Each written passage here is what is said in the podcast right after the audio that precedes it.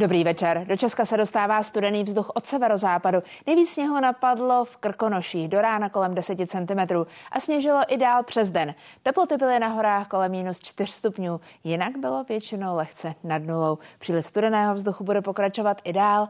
Led zůstává na stojatých vodách rybníku a lyžuje se třeba i na technickém sněhu v Brně. Mrazy budou pokračovat a dál tedy bude sněžit. Zítra může na horách napadnout kolem 20 cm sněhu, v úterý pak další 10.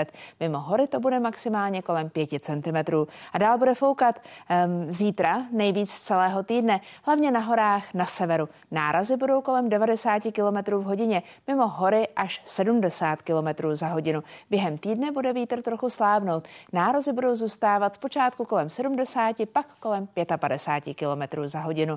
V nezměněné podobě zůstává platnosti i výstraha. Kvůli sněhovým jazykům a na horách se dál budou tvořit závěje. A to až do úterního poledne platí ta výstraha. Ve středu může sněžení přecházet do mrznoucího deště, proto se místy může tvořit ledovka. Ve čtvrtek večer pak náledí anebo zmrazky.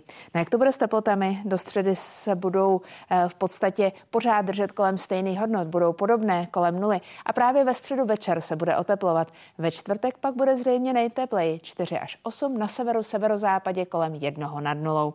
A pak se rychle teploty vrátí znovu k nule. Mělo by to vydržet i příští týden. Nejstudenější pořád vychází středeční ráno. Při vyjasnění na sněhu by mělo být kolem -10. Sněhu na horách tedy bude celý týden přibývat. V součtu do víkendu to vypadá, že nejvíc napadne v Krkonoších i přes 50 cm. A vydatně bude sněžit třeba taky ve francouzských Alpách. Tam napadne skoro metr. Slunečno bylo dnes v předvečer zahájení Světového ekonomického fóra v Davosu. Minima klesla k -10 stupňům Celsia a i příští týden tam budou minima třeba v úterý kolem -15 stupňů. Mrazivé počasí pokračuje i na severu a severovýchodě Severní Ameriky, jak ve Spojených státech, tak v Kanadě. Při sněhových bouří doprovázených silným větrem napadlo i kolem 30 cm sněhu. Na silný vítr a vydatné sněžení zasáhlo i oblast postiženou novoročním zemětřesením v Japonsku. I tam napadlo kolem 30 cm a vítr přesahoval v nárazech rychlost kolem 100 km v hodině. Teď už ale pojďme na to podstatné, co se týká České republiky a nás. Pro nás je tedy nejdůležitější fakt, že se k nám od severozápadu dostává chladný vzduch a v jeho přílivu bude postupně se tvořit i výraznější sněhová pokrývka v horských oblastech na severu. Už jsem naznačila, že tam může napadnout do konce příštího pracovního týdne i přes půl metru sněhu. No jak vypadaly teploty dnes v poledne, ukazuje tahle tabulka. Držely se nejčastěji slabě nad bodem mrazu. No a tady už jsou přehánky, které se odpoledne v Česku vyskytovaly. Vidíte, že na odrazech z meteorologických radarů nejsou příliš výrazné, ale přesto v té zimní situaci to tak bývá a na severních pohraničních horách pořád sněžilo. Výstraha platí až do úterního poledne, na horách se budou tvořit závěje, jinak sněhové jazyky. Ranní minimální teploty budou zítra pod nulou, -1 až -5, při vyjasnění může být až -9 stupňů. No a kolem nuly by se maxima měla držet i zítra. Znovu místy se budou vyskytovat přehánky, které budou sněhové. V severních pohraničních oblastech budou přehánky četnější a může se tam objevit i trvalejší sněžení. Biozátěž zůstává na 2 a o větru jsme mluvili. Na hřebene hor bude mít nárazy kolem 90 km v hodině. No a chladný ráz počasí vydrží v úterý a ve středu. Ve čtvrtek se přechodně oteplí, ale skutečně přechodně. Od pátku už půjdou zase teploty i přes den k nule. Zároveň připomínám, že ve středu se může tvořit místy ledovka. Stejně tak to platí ve čtvrtek, hlavně pro jihovýchod Česka. Na večer se potom objeví i náledí a zmrazky. No a jak rychle se dostaneme znovu k těm teplotám kolem těsné blízkosti nuly, je vidět v tomto přehledu. Sobota, neděle už by znovu měla mít maxima právě kolem nuly a ranní minima budou s výjimkou čtvrtka pořád pod bodem mrazu. Díváte-li se na snímky z družice, je zřejmé, že se k nám dostává právě od severozápadu ten chladný a vlhký vzduch. Ležíme v okrajovém proudění tlakové níže, která je právě nad Jižní Skandinávií. Husté izobary, velký tlakový rozdíl a proto fouká a bude foukat během týdne i ten zmiňovaný čerstvý vítr. Že se ta tlaková níže bude dál prohlubovat, bude zůstávat téměř bez pohybu nad Jižní Skandinávií, maximálně se posune maličko k východu. To je vidět tady. Pro nás důležité je skutečně ten příliv chladného vzduchu od severozápadu.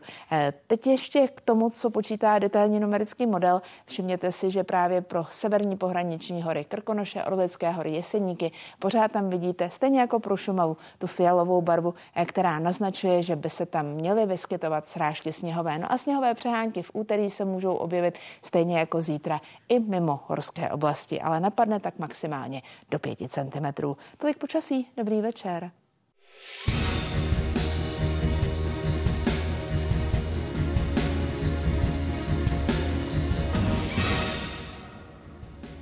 Dobrý večer. Pár minut po 8, jako už tradičně, začíná nedělní 90. Dnes máme připraveno hned několik témat. V úvodu samozřejmě zavzpomínáme na herečku Janu Hlaváčovou. Dívejte se. Ve věku 85 let zemřela divadelní a filmová herečka Jana Hlaváčová. Rodačka z Prahy a držitelka ceny Itálie patřila k nejvýznamnějším českým herečkám poválečné éry. Účinkovala v Národním divadle nebo v divadle na Vinohradech. Dostupnost bydlení v Praze, další téma, to se na konci roku meziročně zlepšilo. Další pozitivní vývoj už ale experti příliš neočekávají. V Evropě je složitější sehnat bydlení už jen v Bratislavě. Zkratky. Takový je název nové protidrogové kampaně policie a České asociace pojišťoven. Přes 40% lidí nad 15 let přiznává, že minimálně jednou v životě nelegální drogu zkusilo. A ke kampani se připojila i Česká televize. Změnit postoj k návykovým látkám chce pomocí seriálu Edikt.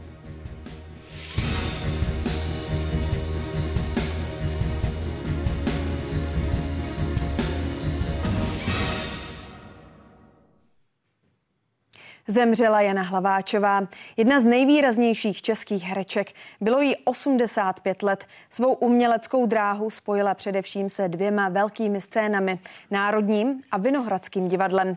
Prosadila se i v televizi a ve filmu, kde stvárnila stovky rolí. Součástí její kariéry byl i rozhlas a dabing, ve kterém získala řadu ocenění. Poslední film natočila v roce 2011. V posledních letech se potýkala s Parkinsonovou chorobou. Tím, že ten vztah byl takovej jako krásný a čistý, tak je to všecko dohromady, že jo. Mně byla navíc úžasná legrace, ona neměla nějaký hvězdný maníry, ona prostě byla úžasná máma, ona prostě štrikovala, háčkovala, šila. A na Janu Hlaváčovou přímo sem do studia přišel zavzpomínat herec, režisér, prezident Herecké asociace a taky její bývalý student Ondřej Kepka. Dobrý večer. Dobrý večer. Velká herečka, profesionálka, noblesní člověk, tato a nejen tato slova v průběhu celého dne zaznívala na adresu Jany Hlaváčové. Co byste doplnil vy? Tak já si myslím, že pokud má české divadlo nějaké pilíře, na kterém stojí, tak jeden z nich nám odešel, bude po něm obrovské prázdno, protože říká se, že každý je nahraditelný, není to pravda. Paní Hlaváčová prostě nahraditelná není a nebude.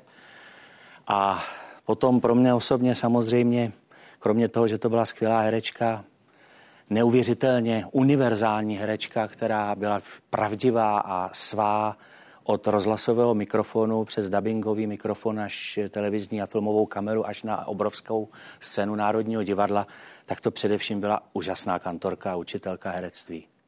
Ona kromě vás učila třeba taky Ivana Trojana, i toho jsme dnes měli ve vysílání a on mimo jiné zmiňoval její smysl pro humor. Vás taky dokázala rozesmát? Velmi, velmi.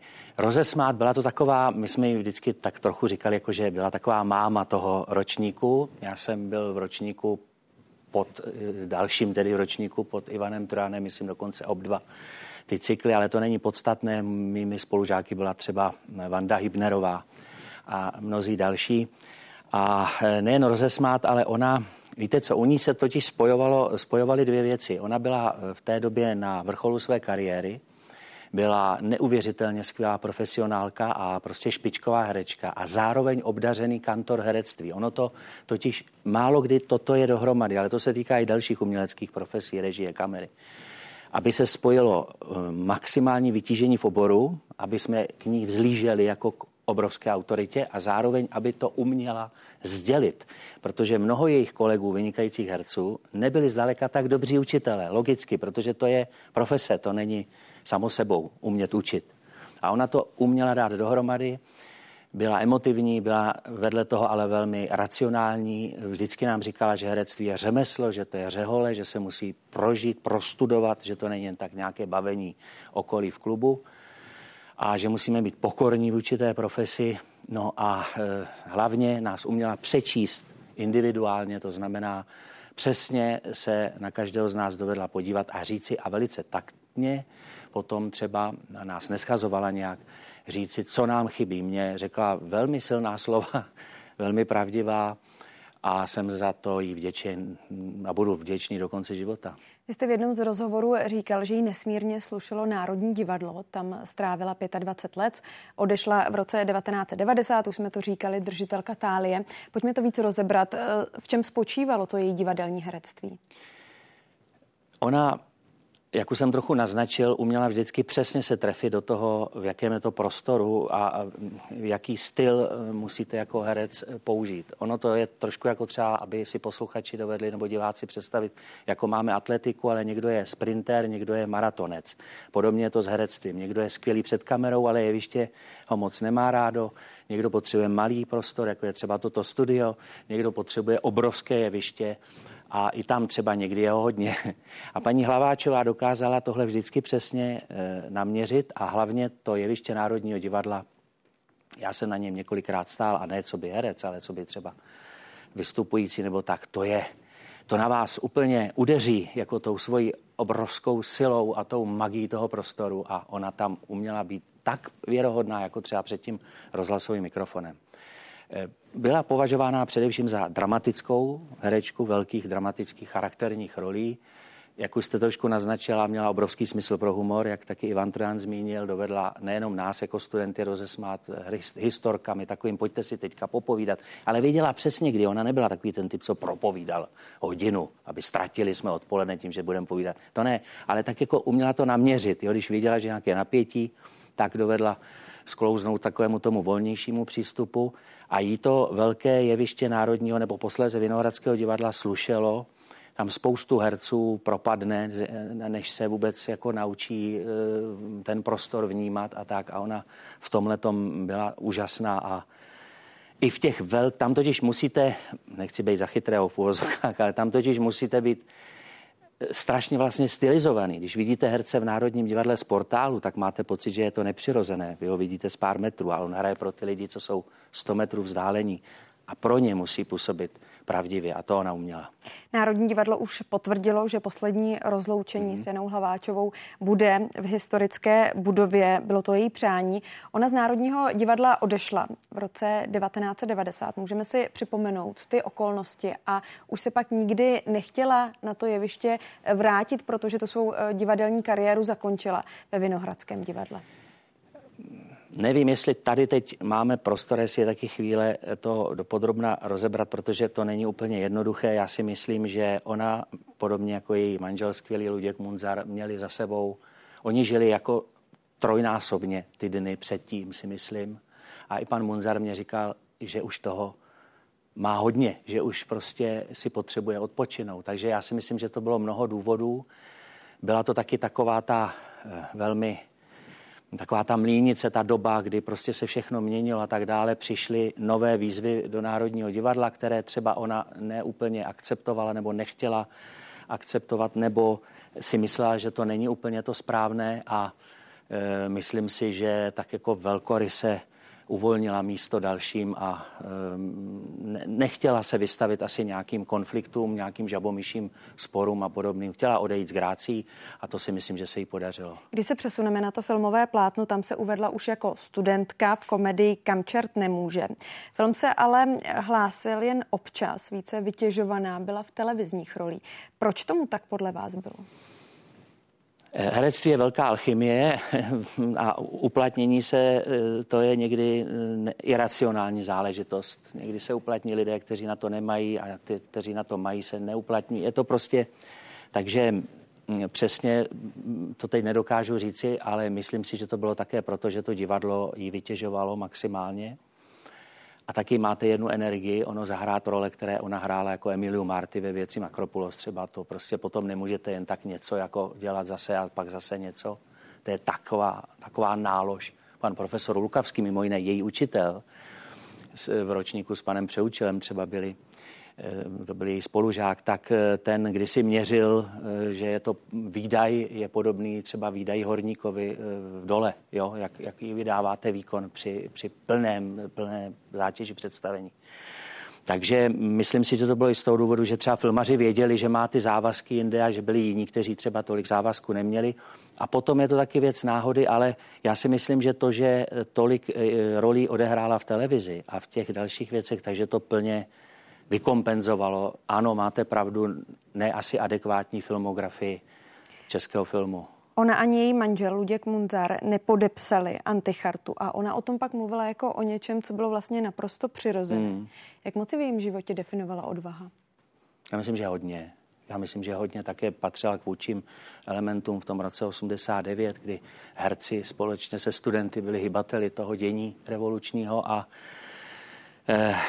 pamatuju si řadu takových věcí. My jsme byli tehdy právě jejími studenty, byli jsme ve druhém ročníku v tom 89. a ona patřila vždycky mezi lidi, kteří říkali, co si myslí, opírala se o svoje charisma, opírala se o svoji popularitu, o svoje zázemí, které měla a o svoji rodinu také, kterou velmi jaksi věřila a která pro ní moc znamenala a to při tom jejím vytížení bylo neuvěřitelné. Takže já si myslím, že když jsem mluvil o tom pilíři Českého divadla, že toto k tomu pilíři bez pochyby taky patřilo. A můžete nám teď říct, jestli si teď vybavíte nějakou osobní vzpomínku na ní, která by vlastně určovala to, jaká Jana Hlaváčová byla, když se zatáhla divadelní opona?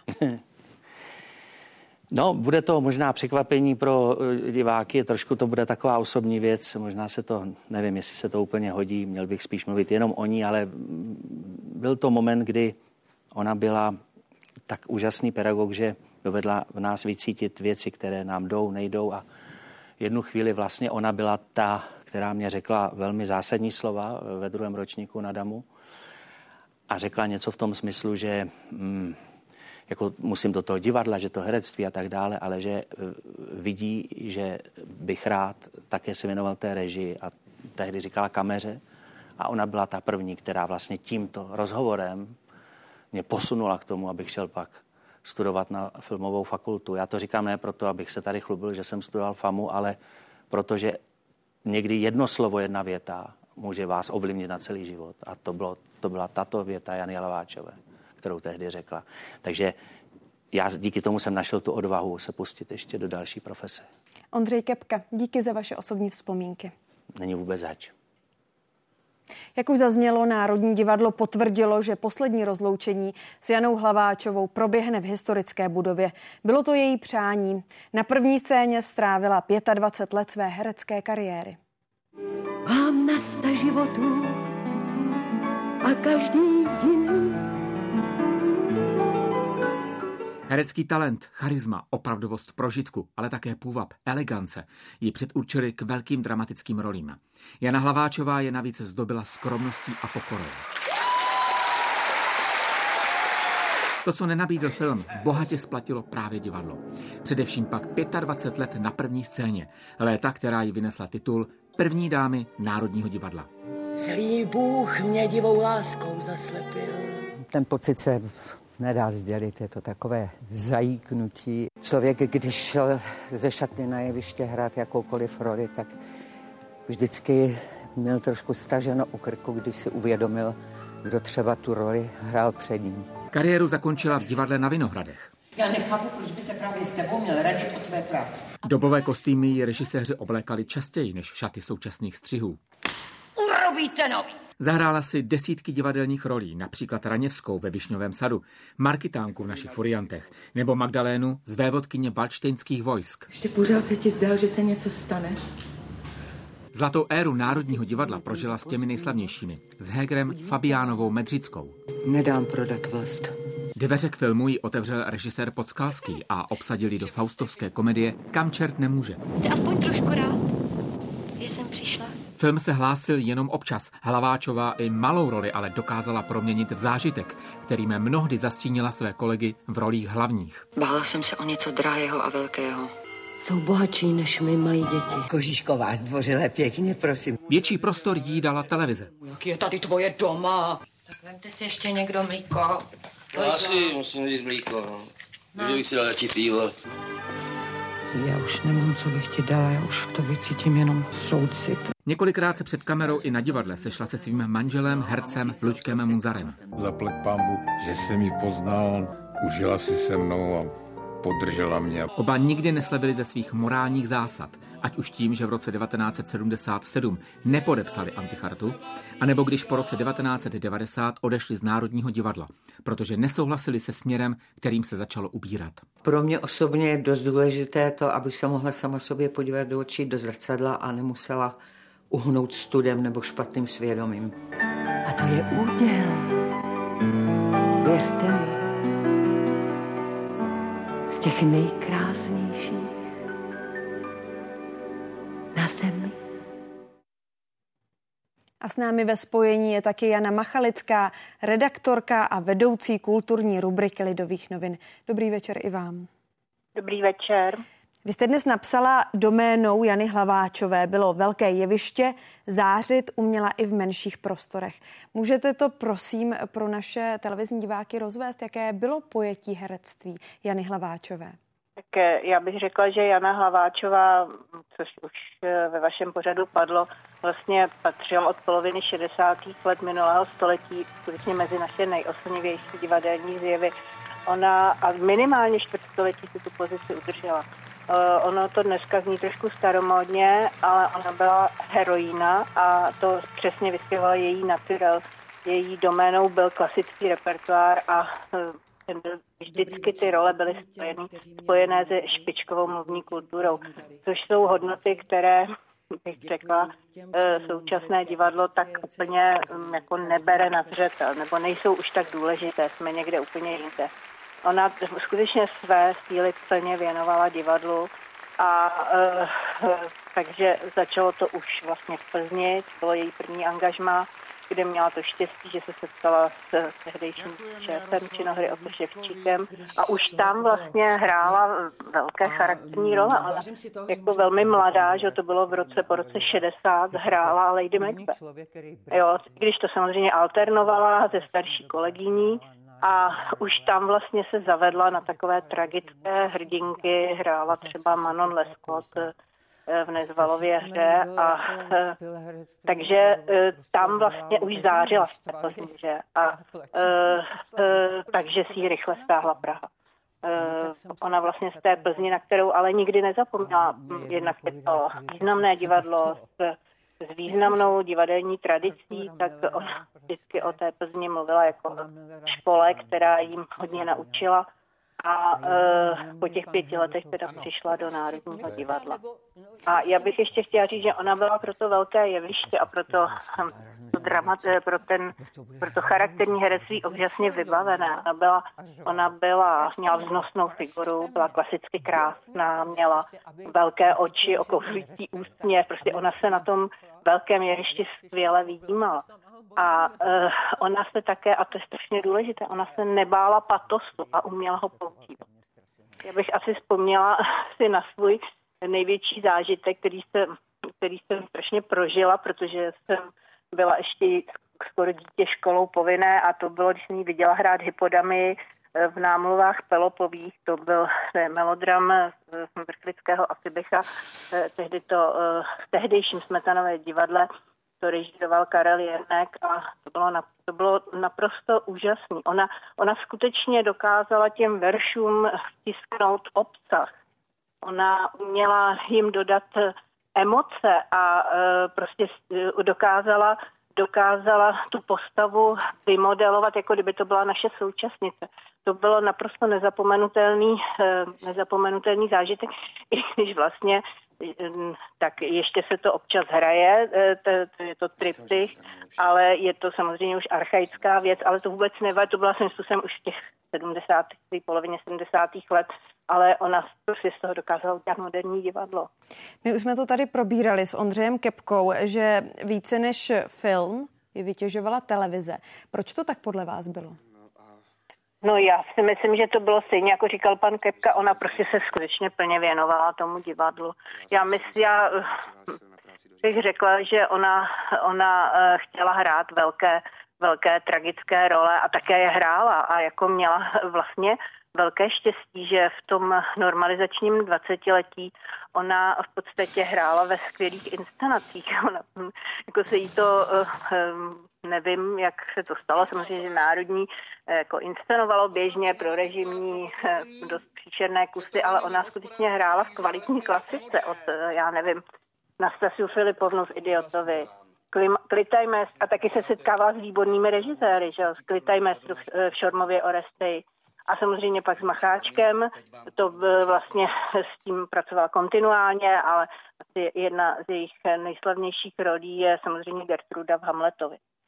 A on ji mimo jiné režíroval v jedné hře také její manžel Luděk Munzar ve hře Lev v zimě. Ano. To byla vlastně její poslední velká role na první scéně. Oni spolu účinkovali i v jiných inscenacích, například Naši furianti. Jak je herecky ovlivnilo právě manželství s Luďkem Munzarem?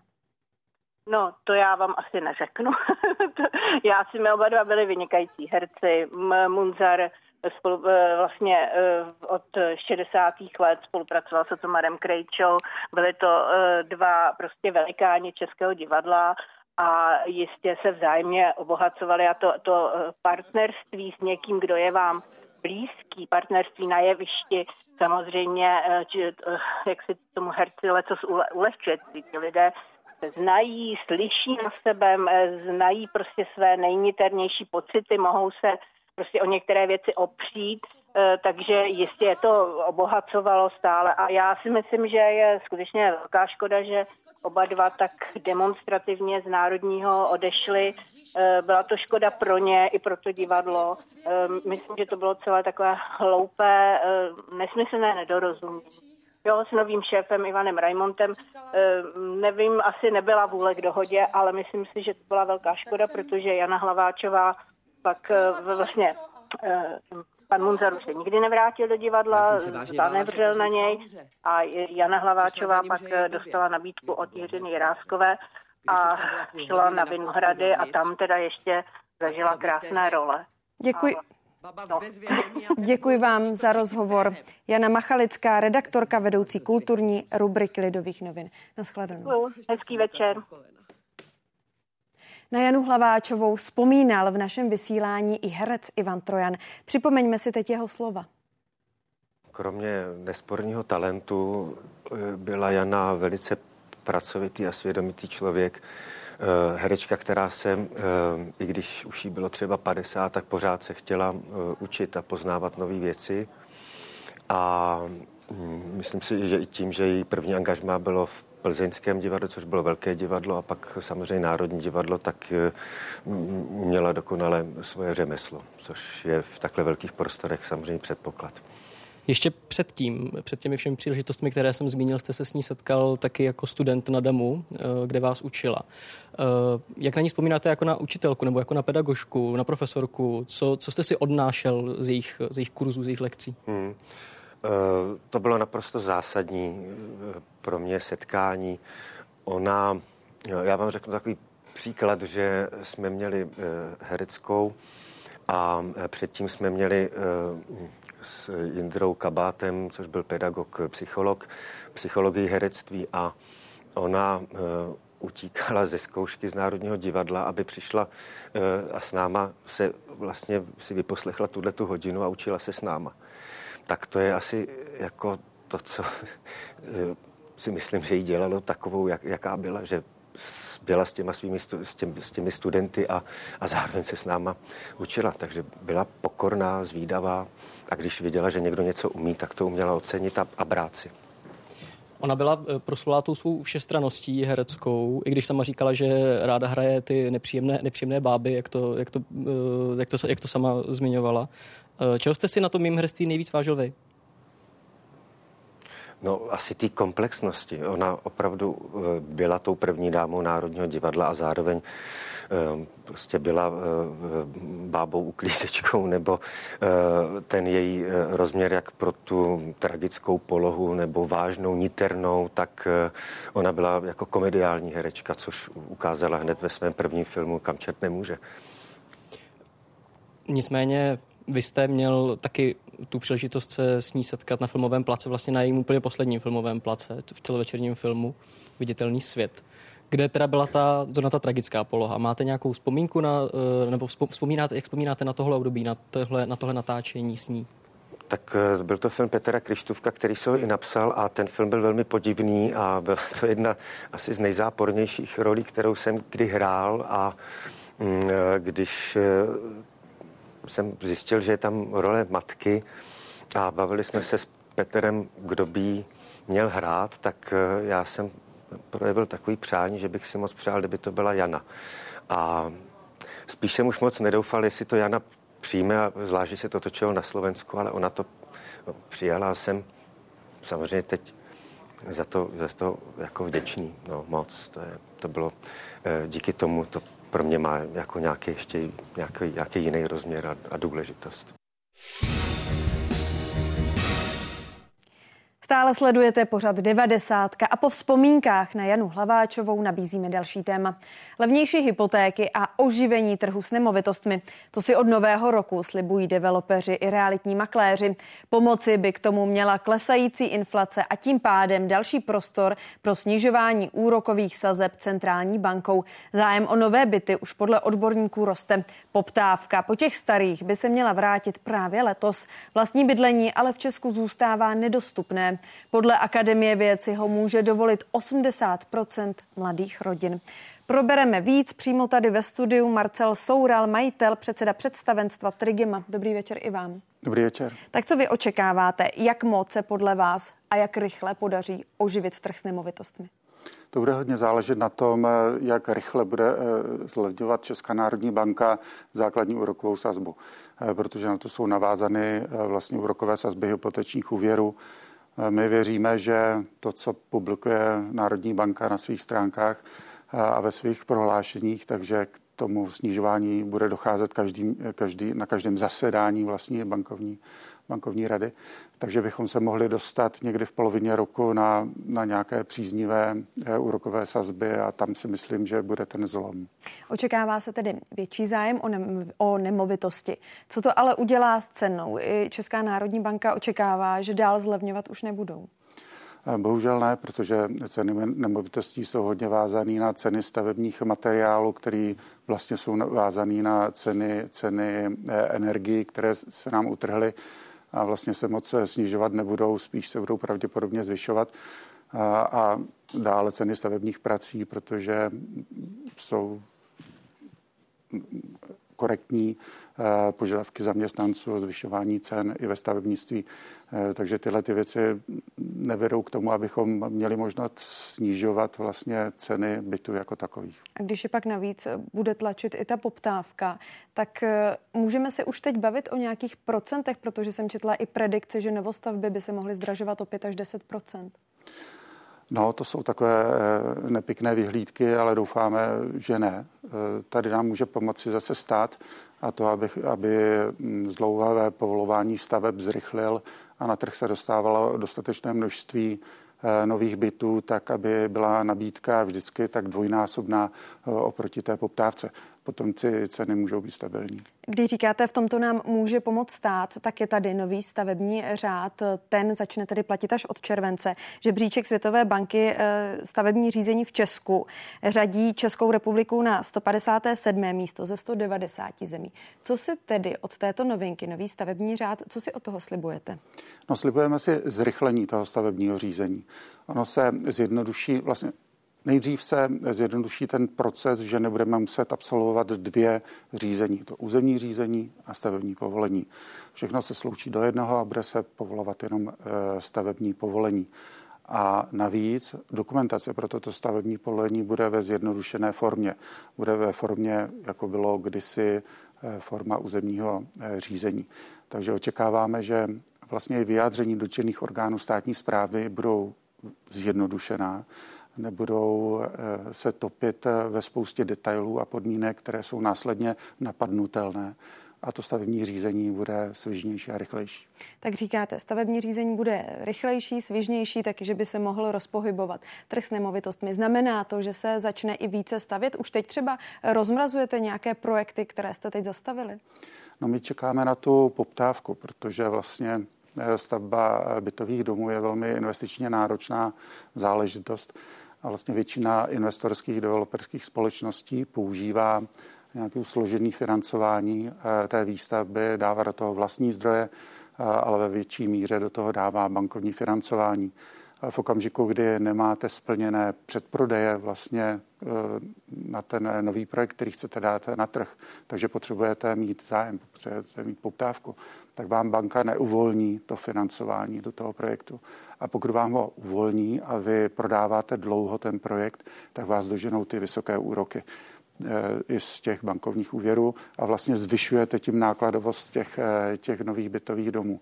Takže vlastně se čeká na to, až banka, Česká národní banka sníží úrokové sazby, tím pádem sníží i nákladovost naší v té prvotní výstavbě a potažmo se potom sníží hypotéky. Jak byste vlastně teď definoval tu současnou situaci? O jaké byty je největší zájem? Jsou to, předpokládám, spíš menší byty a k jakým účelům je lidé nejčastěji kupují? Je to investice, je to bydlení? Když začnu odzadu, tak je to velmi těžké jako sledovat vlastně tenhle ten trend, jestli u nás klient nakupuje pro investici nebo pro bydlení. Ale řekněme, že ten trh tak nějak, co tušíme, se rozdělil tak v poměru 50-50. A bohužel v dnešní době se výměry bytů snižují velmi dramaticky, protože vlastně obyvatelstvo sleduje absolutní hodnotu bytu, nesleduje ceny za metr čtvereční. Proto, aby se vyšlo vstříc tomu, aby lidé mohli bydlet, tak se snižují výměry bytů a zmenšují se. A nejvíc jsou dneska prodejné byty 1KK, 2KK, je to 2/3 nabídky a poptávky. Online deník Politico uvádí, že dostupnost bydlení v Praze je nejhorší v celé Evropě. Když budu z průzkumu citovat, na koupi bytu o rozloze 75 metrů čtverečních by musel člověk s průměrným platem dávat celou svoji výplatu skoro 25,5 roku. Co se to stalo v Praze? No, my si myslíme, že to zavinilo to zlouhavé povolování staveb. Protože pokud budeme předpokládat, že u nás funguje trh, tak vlastně čeho je málo, to je drahé, čeho je hodně, to je levné. A vzhledem k tomu, že nových bytů je málo a staví se jich málo, tak jsou drahé. Takže pořád je to taková ta omáčka, kterou omíláme pořád dokola. Potřebujeme zrychlit stavební řízení. Jak je to v jinde v republice? Jinde v republice je to obdobné. Tam jsou teda ty ceny podstatně nižší než v Praze, to je samozřejmé. V Praze se zhruba prodává 1/3 bytů z celkový výměry nebo z celkového trhu České republiky a v regionech 2/3. Tak pokud budeme hovořit o průměrných cenách, tak aktuální dnes cena nového bytu v Praze je 150 000 korun za metr čtvereční. A v regionech je kolem 95 000, ale tam je to hodně plovoucí, protože hodně závisí na tom, kde, v kterém regionu si ten byt koupíte. Ty průměrná čísla jsou hodně zavádějící. Když se tady bavíme o nedostupnosti bydlení, tak Ministerstvo pro místní rozvoj si nechalo zpracovat analýzu a podle ní je v Česku téměř 400 000 neobydlených bytů v rodinných domech a dalších 200 000 v bytových domech. Samozřejmě rezort uvádí, že tam můžou být drobné odchylky, některé byty už třeba teď slouží jako kanceláře, některé jsou před rekonstrukcí, ale ten trend je jasný. Tak jak si to vysvětlit? A co by se s tím dalo dělat? Tam je otázka, tam bychom se měli ptát toho ministerstva, který ten průzkum udělalo, jako na jakým vzorku a datech ho udělalo a co se sbíralo za data. Protože spousta domů je neobydlitelných, spousta je zřícením, spousta je dlouhodobě zdevastovaných a tak dál. Já bych viděl to cestu spíš, jako udělalo, myslím, Slovensko, které vlastně jako testovalo, kde se v daných neobydlených bytech spotřebovává elektřina. Tam by nám to číslo určitě zpřesnilo a těch 400 000 by nebyla úplná pravda. Dobrá, ale když zkrátka zůstaneme u toho trendu, který je tady jasný, některé země Evropy, zejména na severu, tak mají jinak nastavenou nemovitostní daň na třetí až další nemovitosti. Je teda daň podstatně vyšší. Nemohlo by tohle pomoci obsazovat ty byty, že by zůstaly obsazené? Jak se k této otázce, například k této debatě stavíte? Nevím, nemůžu srovnávat, nemám k tomu příslušná data, já bych spíš viděl, než zvedat regulaci, tak nechat trh vytvářet tu cenovou politiku. A pokud trh by měl nastavovat... Když tady vidíme trh v Praze, že je nejhorší v celé Evropě. Ale on je zablokovaný tím řízením. Pokud nás odblokuje stát, stavební úřady a dočerné orgány státní správy a samosprávy a to řízení bude rychlejší, tak ta cenová hladina se ustálí, dlouhodobě se ustálí.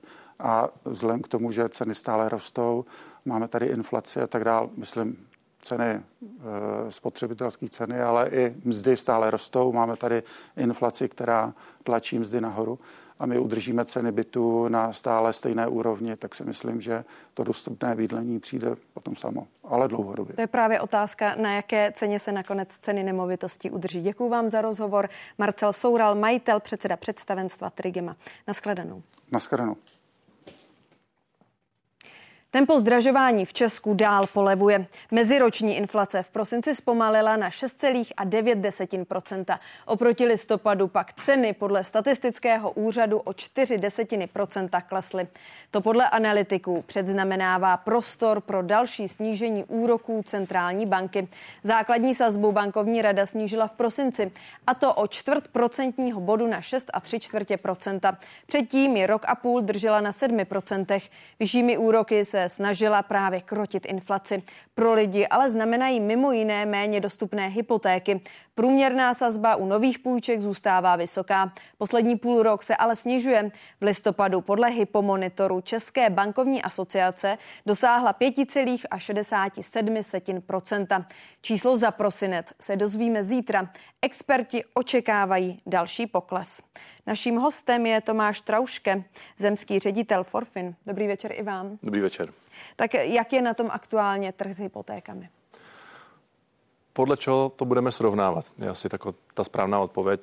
Zjednodušeně je to lepší, je to postupně po lehoučku rostoucí, ale určitě nejsme tam, kde jsme byli v letech 21, to ještě dá hodně daleko. Developeři i realitní makléři vyhlížejí v tomto roce zlevnění hypoték. Jaká jsou vaše očekávání? On ten prostor na to zlevnění těch hypoték už tam je teď, ale aktuálně se to úplně tak jako neděje. Vezměme si, že máme dneska možnost mezibankovních sazeb, které se pohybují, řekněme, kolem 3,5% aktuálně na pětiletý fixaci. Přesto hypotéky tady máme z nějakých 5,65-70. Je otázka, jaká je strategie bankovních domů, proč vlastně neumožní ten pokles těch úrokových sazeb už třeba jako rychleji, ale v současné chvíli ty predikce jsou takové, že budou klesat, jenže nikdo neví, jakým tempem. Odhady jsou, že jako ke konci roku, jestli se dostaneme 4,5-5%, tak to je takové asi jako to nejreálnější číslo ze současných dat. Pojďme si říct, prosím, konkrétní příklad. Kdybych teď já měla zájem o to koupit si nějakou nemovitost, co byste mi poradil? Teď cena nemovitosti, jaká je? Odborníci říkají, že klesá nebo minimálně stagnuje, že výrazně neroste. Na druhou stranu jsou velmi drahé hypotéky. Teď se očekává, že hypotéky zlevní, ale zároveň mnozí analytici říkají, že to zdraží nemovitosti. Tak co mám dělat? Mám teď tu nemovitost koupit za tu cenu, která už asi nebude nižší, nebo takové jsou odhady, anebo má počkat na lepší hypotéky? On je to začarovaný kruh. Jakmile máte nízkou úrokovou sazbu, tak vám rostou ceny nemovitostí a opačně. Na čem se většina trhu shodne, je, že až na určitých lokalitách ty nemovitosti pravděpodobně dostaly se k nějakému dnu. Já bych se vás hodně ptal, jestli nutně potřebujete bydlet, jak dlouho potřebujete bydlet a jestli to je vaše finální bydlení. Ale kdybyste byla rozhodnuta, že tu nemovitost chcete kupovat, tak bych jako mož řekl, že tenhle ten rok podle mě bude zajímavý, protože pokud opravdu bude docházet poklesu úrokových sazeb nějakým rychlejším tempem, dá se předpokládat, že ty ceny nemovitostí naopak pozvolně budou růst. Teď jsme měli takové jako propadové období, teď jsme v nějakém takovém období stagnace a já si jako myslím, že ti, kdo nestihli koupit nemovitost třeba před 4-5 lety a plánovali by to jako teďka v nějaké době, tak si myslím, že rok 2024 pro ně může být zajímavý, protože koupí tu nemovitost za lepší cenovou nabídku oproti třeba roku 2021. Ale je dobré si říct, že se bavíme třeba jako spíš o second-handových bytech. Nebavíme se úplně o developerských projektech, protože developeři úplně jako příliš jako ty ceny nesnížili. Second-handový byt je, že se koupíte od jiného člověka, od jiného rodného čísla, tam ty poklesy prostě dneska vidíte, záleží se lokalita od lokality, 10, 15, 20%. Na jak dlouhou dobu byste mi doporučil hypotéku sjednat, fixovat? Můj osobní názor je 3letý fix, protože si myslím, že ten prostor na snížení úrokový sazby tam ještě jako je, takže já bych se jako bavil o 3letý fixaci. Roční nedává úplně v dnešních podmínkách podle mě tolik jako smysl a ty 5letky já pevně věřím, že ještě trochu klesnou. Kdo jsou teď ti lidé, kteří si můžou hypotéku dovolit? Jak moc se to jejich složení v tomto roce podle vás promění? Bavíme se o tom, že jsou to primárně jako klienti, kteří potřebují řešit větší bydlení nebo jako první vlastní bydlení. Určitě to nejsou singles, samoživitelé, prostě to tam jako moc prostor není. Jsou to páry, kteří si pořizují nemovitosti, za účelem zakládáme rodinu nebo potřebujeme větší bydlení. A určitě i z druhé strany jsou to starší páry, které třeba říkají, hele, už se nám blíží nějaká doba, kdy nám je 55, 60, 65 plus, pojďme větší nemovitost prostě realizovat nějakým způsobem a pojďme si koupit třeba něco jiného nebo něco menšího. To je taková asi jako první skupina lidí a potom ta druhá skupina lidí, to jsou samozřejmě příjmově silnější, kteří třeba si teďka plní svoje plány, že z bytu se přesouvají do rodinných domů a hledají buď pozemek a chtějí stavět, anebo hotové rodinné domy. Už za chvíli nabídneme pohled sociologa na bydlení, přesto mě zajímá i váš názor, protože o Česku se dlouhodobě mluví jako o zemi, která je fixovaná, že každý chce mít vlastně vlastní bydlení. Teď se to sledujete i vy třeba, že se ten trend posouvá spíše do toho nájemního bydlení? On se posouvá jako z ročníky, bych tak řekl. To znamená 20, 25 let jsou lidé, kteří dneska třeba spíš cestují, poznávají svět, nejsou tedy úplně tak jako aktivně stavený k tomu, že musí vlastnit nějakou nemovitost. Klienti, který může potom třeba 30, 35, spíš 40, tak to už je taková ta pořád silná základna, která když procestovala, co mohla vidět, co chtěla vidět, tak se k tomu tématu bydlení vrací. A já si myslím, že naše historie říká, každý český pepík měl vlastní chalupu a to v nás podle mě bude přetrvávat ještě jako dlouhou dobu, protože i když se vrátíte z toho světa, tak stejně jako raději dáte potom s tou rodinou přednost k tomu, abyste měla něco vlastního, protože Čech má pocit, že nemovitost je něco jistého. Tím pádem on jako nechce hazardovat a riskovat nějakou formu nájmu. Ale ta situace se mění a otázka je, co to třeba za 3-4 roky provede. Parlament v loňském roce schválil zvýšení poplatků za předčasné splacení úroků. Jak tohle může promluvit k zájmu o hypotéky? Já si myslím, že bude tam, jako, myslím, že ten zákon se mění někdy v září roce 2024. To znamená, ti klienti, kteří si budou chtít koupit nemovitost, tak to asi udělají v tom prvním pololetí. Nebude to za mě úplně nějaký jako velký hon na bydlení nebo na hypotéky. Ty poplatky nejsou nějak úplně jako šíleně veliký. Myslím si, že se většinou zastavíte na 1% toho mimořádného vkladu, které tam uděláte. Neviděl bych to jako úplný extrém, že by to mohlo ovlivňovat požadavek klientů na to, aby si jako chtěli pořídit nemovitost přes hypotéku. Čekáte, že se v letošním roce nějak výrazně ovlivní nebo změní trh poskytovatelů hypoték, nějaký zásadní boj o klienty? To je těžká jako otázka. Jo, určitě jako spousta lidí bude se snažit prostě utrhnout jako co nejvíc hypoték to půjde a za každou cenu prostě bude klientovi to financování nabízet. Myslím si, že hodně zprostředkovatelů v předchozích 2 letech jako ty hypotéky nedali neustále a prostě odešli z té branže. Možná se některá část z nich jako do toho vrátí, ale že by to bylo něco jako hon na klienty, to úplně nevidím, protože klient je jako chytrý člověk, on jako moc dobře většinou ví, jaké má cash flow a dokáže jako si snadno počítat, jestli na to bydlení má nebo nemá. Jsou tam samozřejmě celá řada okolností a nuancí, které je dobrý si do toho plánu zakalkulovat, ale jako zprostředkovatele, že by do toho biznesu nastupovali jenom kvůli tomu, že se má zlepšit o něco doba, si nemyslím. Pojďme na závěr, prosím, se pokusit o nějaký výhled. Kde budou hypotéky na konci tohoto roku? Budou víc, než byly loni. Bude jich víc, než bylo loni. A jestli jako opravdu si myslím, že 24 může být taková fakt jako zajímavá na nákup nemovitosti, protože pokud ty predikce budou... A na jakých sazbách očekáváte, že budou ty hypotéky? Můj osobní názor je, že se budeme bavit jako v rozmezí 4,5-5%, aniž se v tomto roce nedostaneme. A ta doba bude teďka zajímavá. 25 už podle mě se jako promítne, že už tam bude nějaký drobný jako nárůst nemovitostí, ale všechno bude záležet na tom, jestli opravdu klienti budou víc kupovat než v roce 23. Tomáš Trauške, zemský ředitel Forfinu. Děkuji za rozhovor, nashledanou. Díky.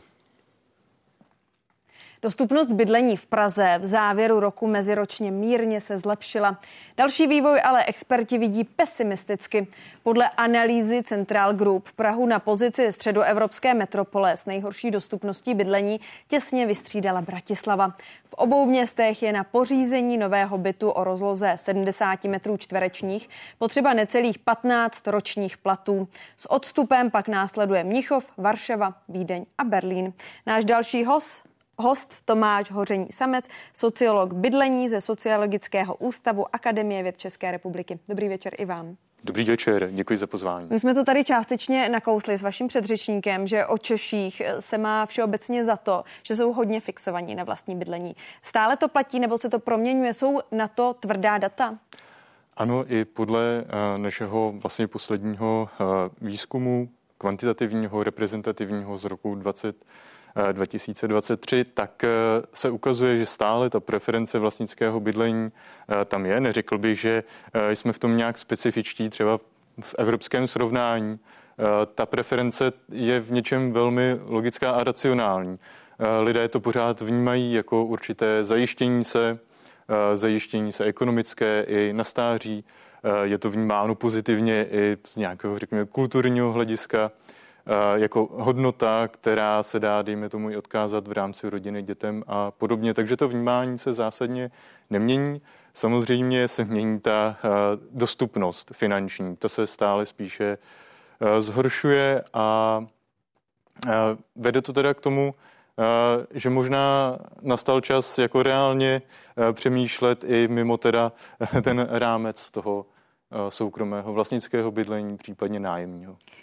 Už jsem to tady říkala, ten průzkum Ministerstva pro místní rozvoj, že v Česku je téměř 400 000 neobydlených bytů v rodinných domech a dalších 200 000 v bytových domech s tím, že ministerstvo přiznává, že tam můžou být drobné odchylky, nicméně ten trend je jasný. O čem to podle vás svědčí? Může to svědčit o různých věcech. Možná o tom, že vlastně ti lidé, kteří ty byty vlastní, třeba nechtějí pronajímat, nechtějí si v úvozovkách s tím třeba přidělávat práci. Může to svědčit také o tom, že některé ty byty třeba nejsou připraveny k obývání, k bydlení. Může to svědčit o tom, že opravdu ta investice ve smyslu zajištění se právě třeba na stáří nebo vlastně toho nákupu nemovitosti, kdy třeba právě úrokové sazby nebyly ještě tak vysoké a tak, že řada lidí to mohla zvolit. Může to vypovídat opravdu o různých věcech, ale myslím si, že bylo velmi strategické ze strany ministerstva si ten výzkum realizovat. A ministr Bartoš říká, že to podle něj je další důkaz, že nová výstavba dostupnost bytů nezvýší. Souhlasíte s ministrem? Případně, co by zvýšilo zásadně dostupnost českého bydlení? Vlastně zahraniční příklady, dejme tomu vlastně ze řady různých evropských zemí, ukazují, že opravdu pouze čistě nová výstavba nemusí automaticky zaručit vyšší dostupnost bydlení. Naopak v některých případech, taky když se spojila, dejme tomu, s nějakými dalšími vlastně negativními ekonomickými jevy, s nějakou krizí, mohla spíš znamenat paradoxně nižší dostupnost bydlení, a jako třeba ve Španělsku. A opravdu je potřeba hledat nějaké jako komplexní, robustní způsoby, jak dostupnost bydlení zlepšit. Myslím si, že opět Ministerstvo pro místní rozvoj v posledních měsících i řekněme už letech se snaží o nějakou novou strategii, o to dejme tomu připravit zákon, který by podpořil domácnosti, které opravdu jsou v nějaké nejisté ekonomické pozici s nižšími příjmy, kteří na tom trhu jsou opravdu na tom jako zásadně hůře než středně příjmové domácnosti, ale už i právě středně příjmové domácnosti mají problém s tím si to, dejme tomu, to vlastní bydlení zajistit, protože rostou ceny pozemků, stavebních prací a vlastně my jsme nedávno dokončil jeden aplikovaný výzkumný projekt, kdy jsme vlastně zkoumali, jaké nové formy bydlení by bylo možné v České republice realizovat. Inspirovali jsme se částečně zahraničí, různými vlastně modely bydlení, družstevními, spolkovými, neziskové bytové společnosti, takové formy, které jsou někde často na pomezí vlastnického a nájemního bydlení a velmi často tam vstupuje i nějaká veřejná podpora od státu, ale často od měst a obcí, které třeba mohou mít volný pozemek, mohou mít i dejme tomu nějaké vlastní know-how, jak realizovat nějaký projekt a i na úrovni státu si vlastně ministerstvo uvědomuje, že to je taky nějaká relevantní podpora, která by se mohla ošetřit jak legislativně, tak i dotačními tituly. Ministerstvo taky připravuje novelu, mluví tam například o jakémsi garantovi, který by vlastně garantoval to, že například nájemce bude platit nájem a podobně. To je něco, co může pomoct, jakýsi garant? Já si myslím, že to může pomoct určitě pro řadu, nebo dovedu si představit, že pro řadu majitelů těch bytů, kteří je nepronajímají, může právě ta garance být tou motivací, která je vlastně, u které si právě řeknou, ano, nebudu mít s tím nejenom třeba tu v úvozovkách práci, s tím hledáním vlastně nájemníka, ale budu mít přesně i tu garanci toho, že kdyby se dejme tomu stalo, že by ten nájemník neplatil nájem, takže to vlastně nemusí řešit. Což velmi často zaznívá jako nějaký argument, dejme tomu proti dlouhodobým smlouvám a podobně, i když nemáme opravdu nějaká jako přesvědčivá data, že by to byla častá praxe, že by se nájem neplatilo. Tu a tam se objevuje diskuze, že by se zvedla daňová zátěž na třetí a další byty. To by pomohlo obsadit neobsazené byty? To by mohlo fungovat? Mohlo by to určitě fungovat, ta diskuze se začíná vést.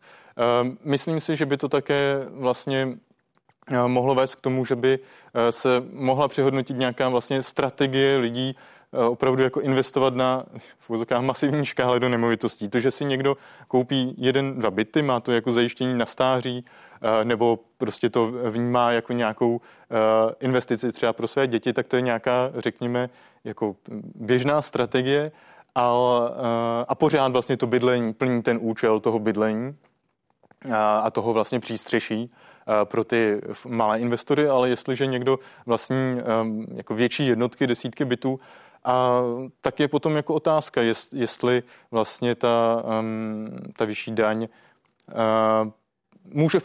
může velmi efektivně fungovat jako vlastně politický nástroj, nějaké jako restrikce takovýchto investic, nebo naopak i jako pobídka, dejme tomu k tomu pronájmu. Deník Politico uvádí, že dostupnost bydlení v Praze nejhorší v celé Evropě a pan Soural, který tady dnes k tomuto tématu také mluvil, tak on říkal, že to připisuje hlavně tomu, jak v Česku dlouho trvá stavební a všechny ty povolovací procesy. S tím byste souhlasil? Musím se přiznat, že na to nejsem expert, vlastně na stavební řízení, povolovací procesy. Nerad bych to soudil, protože mám pocit, že se velmi často ta diskuze nakonec splošťuje jenom přesně na ten problém toho, že vlastně že je pomalé stavět a že kdyby to bylo vlastně rychlejší, tak se to vyřeší, ale už jsme se o tom bavili, že to opravdu není vlastně ta snaha jenom jako vrhnout nějaké byty na ten trh se může minout účinkem, protože vlastně jste zmiňovala tu poměrně jako vysoké počty neobydlených bytů, které vlastně na tom trhu jako teoreticky jsou k dispozici a stejně se nic s tím neděje. Takže jenom bych se možná vrátil zase k té úvaze, pokud budeme mít nějaké různorodější formy bydlení, ať co se týče, dejme tomu nějakého ekonomického modelu, toho právního důvodu užívání, ale i dejme tomu nějakých prostorových sociálních forem, tak ta různorodost se může promítnout do toho, že vlastně lidé mají různé preference, jsou v nějakých jako různých životních pozicích, v životních fázích, také už to tady zaznělo a ta různorodost tomu potom může pomoci. Sociologický pohled na dostupnost bydlení jsme teď rozebrali se sociologem bydlení Tomáš Hoření Samec ze Sociologického ústavu Akademie věd České republiky. Já vám za to děkuju. Já také děkuji. Mějte se hezky. Nashledanou. Další téma, které nabízíme, změnit postoj Čechů k drogám. To si dala za cíl nová kampaň policie a České asociace pojišťoven s názvem Zkratky. Jejím středobodem je seriál Edikt, na kterém spolupracovala Česká televize. Pojďme teď krátce ke statistikám. Přes 40% lidí nad 15 let přiznává, že minimálně jednou v životě nelegální drogu zkusilo. Nejčastěji jde o konopné látky. S těmi má zkušenosti až 3% obyvatel. Kolem 5% dotázaných pak někdy požilo halucinogenní houby nebo extázy. O něco méně potom kokain, pervitin nebo amfetaminy.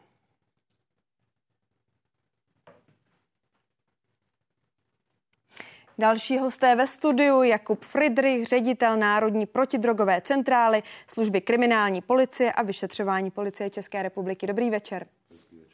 A na dálku zdravím taky Jindřicha Vobořila, národního protidrogového koordinátora, místopředsedu Rady vlády pro koordinaci politiky v oblasti závislostí. Dobrý večer i vám. Děkuji za pozvání a dobrý večer. Pane Fridrichu, jak se v posledních letech posouvá a mění česká drogová scéna? To je široká otázka. Pokud se bavíme o uživatelských preferencích, to rád předechám panu národnímu protidrogovému koordinátorovi. Co se týká produkce, distribuce a vývozu, tak neustále dominuje nelegální produkce metamfetaminu v malých množstvích s komunitním charakterem, ve velkých množstvích určená na vývoz. Co se týká konopí, tak opět ve velkých produkčních množstvích určená na vývoz a setkáváme se s novými fenomény distribuce prostřednictvím virtuálního světa nebo novými psychoaktivními látkami. Pane Vobořile, jak to vidíte vy? Tak to, co říkal tady pan generál, samozřejmě platí, co se týká toho užívání. Já to vždycky rád rozšířím o to, že ty věci jsou spojené, alkohol, tabák, které dominují u těch mladých lidí, když se tady zmiňovali ty mladí lidi a koreluje to vlastně i s tím problémovým užíváním. Co se týká toho užívání mladých lidí, to nám bohu díky v celé Evropě postupně poslední léta klesá, ale těch fenoménů nových tady víc. Vy určitě víte, že tady máme nové látky, jako je kratom, jako je HHC a samozřejmě celá řada dalších, které přichází teď na trh nebo budou přicházet. Takže toto je jako koloběh, který má pořád nějaký nova. Loni výrazně vzrostl počet úmrtí po požití drog v Praze. Jak si to vysvětlit? Tak oni vzrostli v jednotkách, jo, nám nejvíc lidí... 27 úmrtí za minulý rok, za ten předloňský to bylo 21, v dřívějších letech to bylo ale vždy pod 10. No a zároveň nám 400 lidí zemře na předávkování, prosté předávkování alkoholem ročně, jo, takže když to dáme do kontextu, ty jednotky jsou vlastně statisticky zachytitelné, je to ročně kolem 40-50 lidí. Samozřejmě je to tragédie, když se to stane, nicméně ve srovnání s Evropou je to pořád v té České republice, v téhleté zrovna položce, já neříkám, že jsme ve všech položkách na tom dobře, ale v téhleté položce jsme na tom trochu o dost lépe než v jiné země, ale je to hlavně dané tím, že se tady užívá pervitin, kde u těch nitrožilních uživatelů, kde to riziko předávkování úmrtí není tak vysoké, tam jsou jiná rizika, kdežto v těch zemích, kde jsou ty opioidy, jako je heroin, tam, anebo třeba právě ten často zmiňovaný fentanyl poslední dobou, tak tam ta rizika jsou výrazně větší a my tady tenhle problém naštěstí nemáme zatím. Pane Fridrichu, jak reálný vhled má vlastně policie do této drogové scény? Tak my pracujeme především s trestně právními daty, které odrážejí naše případová zjištění. Dále pracujeme s nějakými výstupy mezinárodní policejní a justiční spolupráce a samozřejmě výměny informací. Určitě nelze klást rovnítko mezi to, co se prostřednictvím vymáhání práva odhalí z latence u té drogové trestné činnosti. To určitě nevypovídá o struktuře a dynamice těch drogových trhů. Na druhé straně se jedná o tvrdá data, protože za každým tím případem jsou konkrétní lidé a konkrétní látka, konkrétní nějaká produkční, distribuční dynamika. Obecně o těch nelegálních drogových trzích víme více tam, kde jsou v kontaktu s nějakým typem služeb, ať je to tedy nějaká veřejně zdravotní sféra, nebo jsou to pomáhající služby, nebo jsou to právě trestně právní data. Potom máme určitě nějakou kohortu uživatelů, které označujeme jako skryté uživatelské populace, ať už jsou to kontextoví uživatelé nějakých typů nelegálních návykových látek, a nebo jsou to nějaká specifická prostředí, a tam se domnívám, že to až tak mnoho nevíme. V poslední době v médiích se mluvilo o zásadním nálezu. 12,5 kilogramu kokainu zabavili policisté při zásahu v Praze. Je to tedy podle vás zásadní nález a ukazuje to na rostoucí trend ohledně užívání kokainu v Česku? Já nejsem úplně zvyklý přeceňovat ta trestně právní data právě ve vztahu k té situaci. Obecně, jak v České republice, tak v celé Evropě jednoznačně narůstá dostupnost kokainu. Je to dáno tím, že se zde objevuje ve vyšším množství za nižší ceny a ve vyšší kvalitě. Některé země hlásí odhalování laboratoří na finalizaci kokainu z kokainové pasty. Některé země hlásí velmi zásadní nárůst užívání krku, zejména v nějakých městských aglomeracích. Je to určitý signál trendu, který prostě svědčí o tom, že narůstá užívání kokainu, včetně jeho rizikových forem. Pane Vobořile, jak složité nebo naopak jednoduché je sehnat v Česku drogy? Když budu vycházet i z deníku z časopisu Respekt, který mluvil s jedním z uživatelů, tak ten řekl, že je to snazší, než si objednat pizzu, tak je získat v Praze kokain. Tak nevím, jestli to snaží nějak si objednat pizzu, ale chápu to, že to někdo chtěl nějak srovnat. Určitě je to snadné. Bohužel ten černý trh je velmi sofistikovaný. V době, kdy máme online prostředí, tak je to ještě o to složitější. Ale taky je to složité tím, že vlastně ty velké nadnárodní, to by asi pan generál o tom mohl mluvit víc, ty velké nadnárodní organizované skupiny se tak jako propojily globálně takovým způsobem, jako nikdy.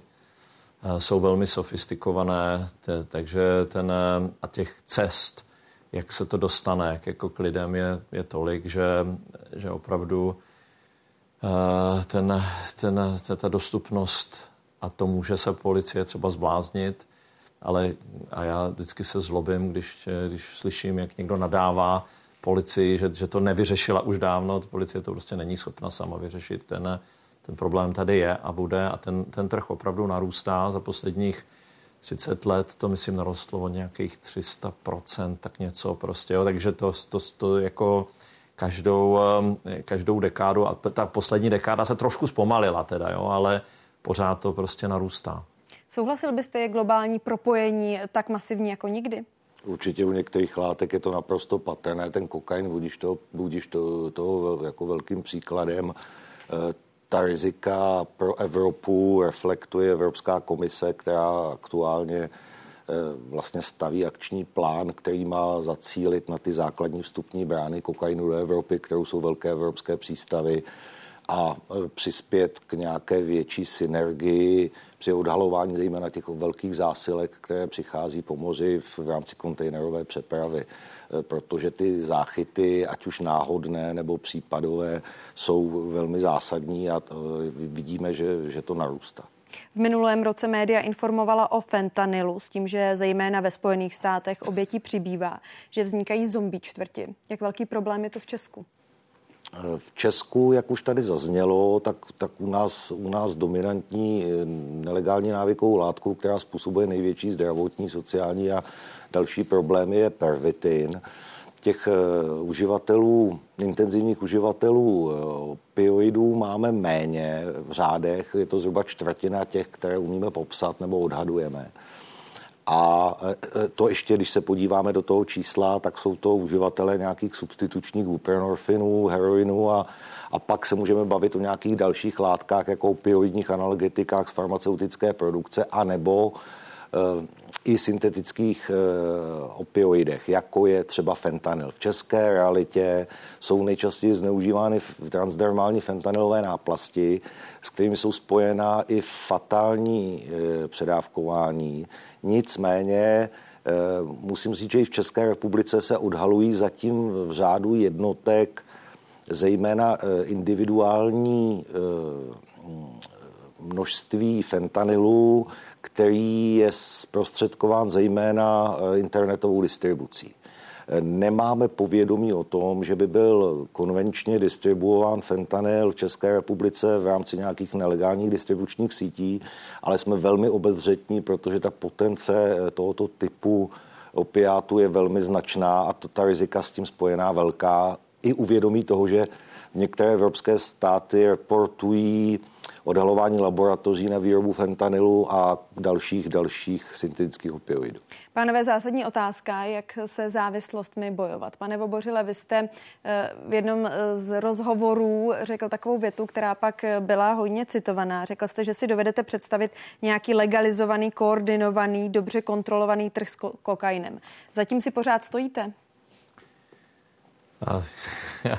Já jsem doufal, že se znova k tomu nebudeme vracet.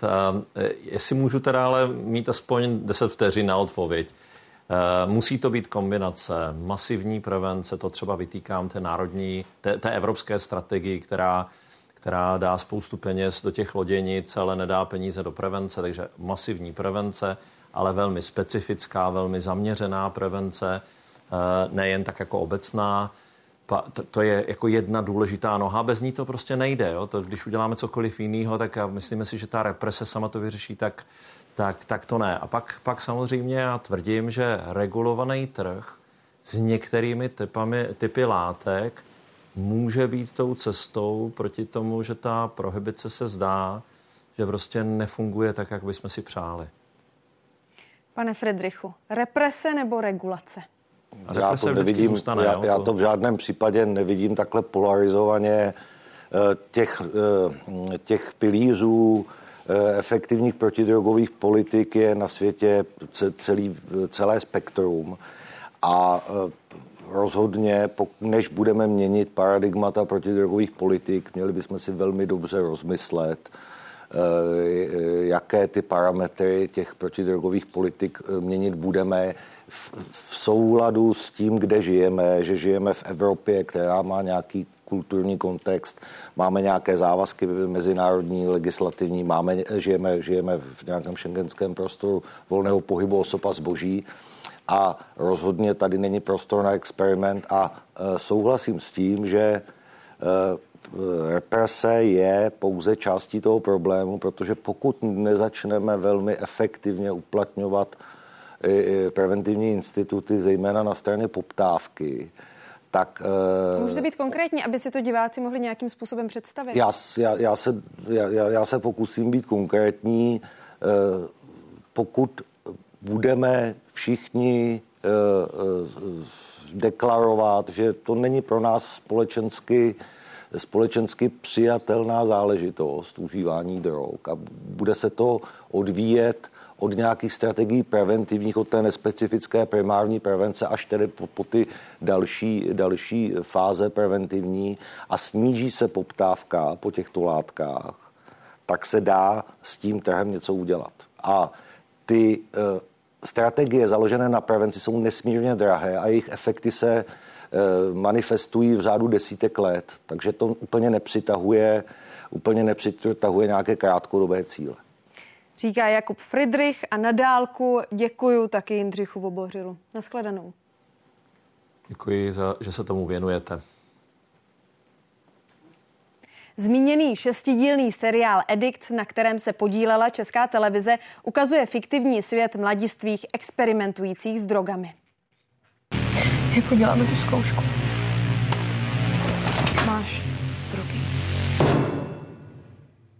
Chceš dělat drogy? Včera jsme si dali drogy. Ale ono to furt váhá. LSD, který trvá. Kreativita. MDMA, permanentní láska. Je to jako superpower.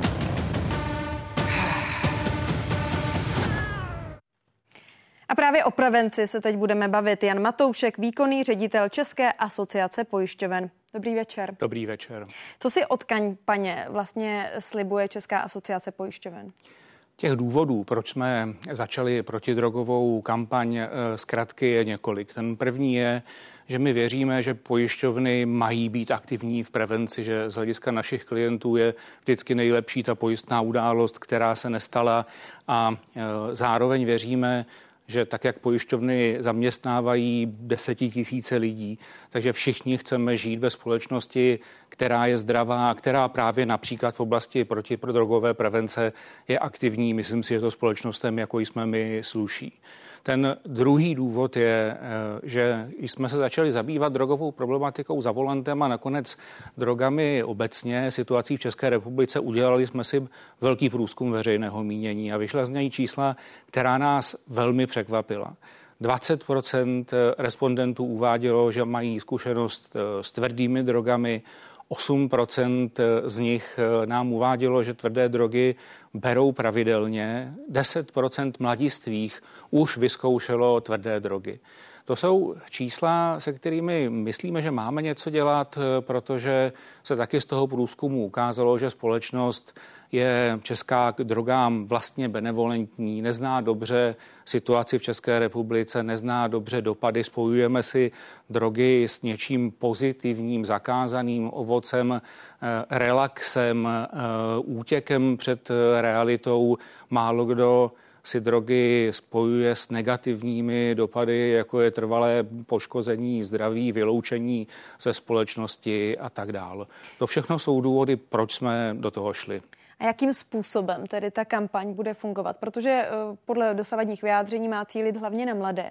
Jak je chcete oslovit?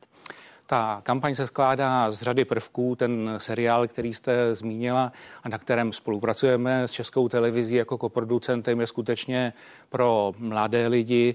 Vedle toho ale vznikne například od režiséra Iva Bystřičana vznikl dokument Česko na drogách, šestidílný, který právě v České televizi budete také vysílat od 24.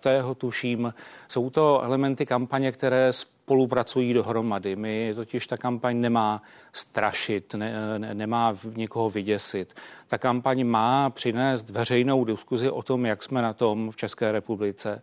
Má přinášet informace, aby si je například mladí lidé uměli zpracovat, a díky tomu ta kampaň má vést lidi k tomu, aby dělali informovaná, rozumná rozhodnutí. Jaké fáze tedy kampaň bude mít?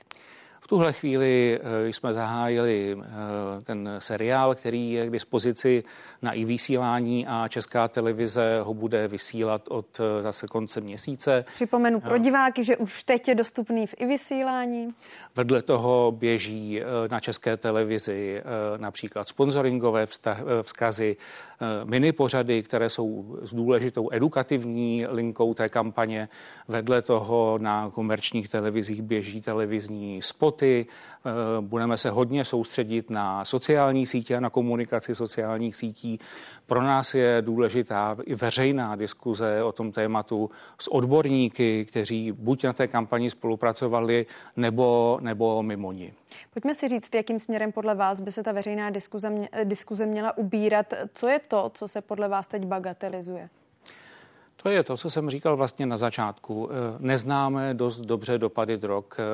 Zároveň z toho průzkumu vidíme, že většině české společnosti je to tak trochu jedno. Část z nich říká, že má informace o drogách, ale ti ostatní říkají, že o ně vlastně ani nestojí.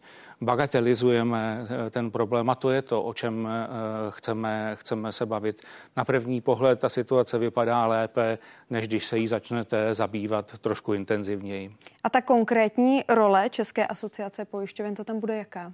Česká asociace pojišťoven, myslím, že je nositelem té preventivní kampaně. My jsme do ní koneckonců pojišťovny prostřednictvím Fondu zábrany škod investovali 74 milionů korun.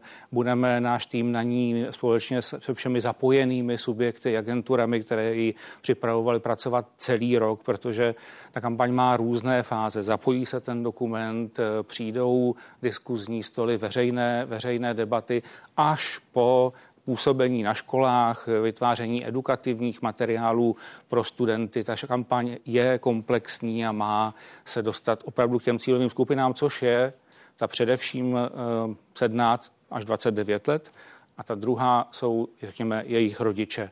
Rodiče, kteří mají ty informace mít, aby o nich mohli společně mluvit.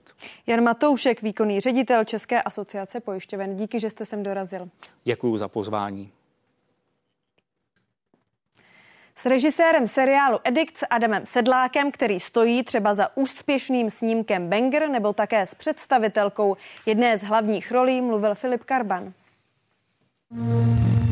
Primární droga. Pervitin. Datum aplikace. Úterý. Máte 5 dní. 5 dní čeho? 5 dní čeho? V první řadě já si myslím, že to není téma. Banger nemá téma drogy. Tam téma je nějaký honba za úspěchem a drogy jsou nějaký jenom společný motiv. A stejně tak tady to taky není, jakoby v Edikt to taky není téma, je to nějaký jako... zase jako sekundární motiv. Je to společný jmenovatel těch věcí, ale neřekl bych, že to jsou jako motivy těch věcí, teda tematický jako téma.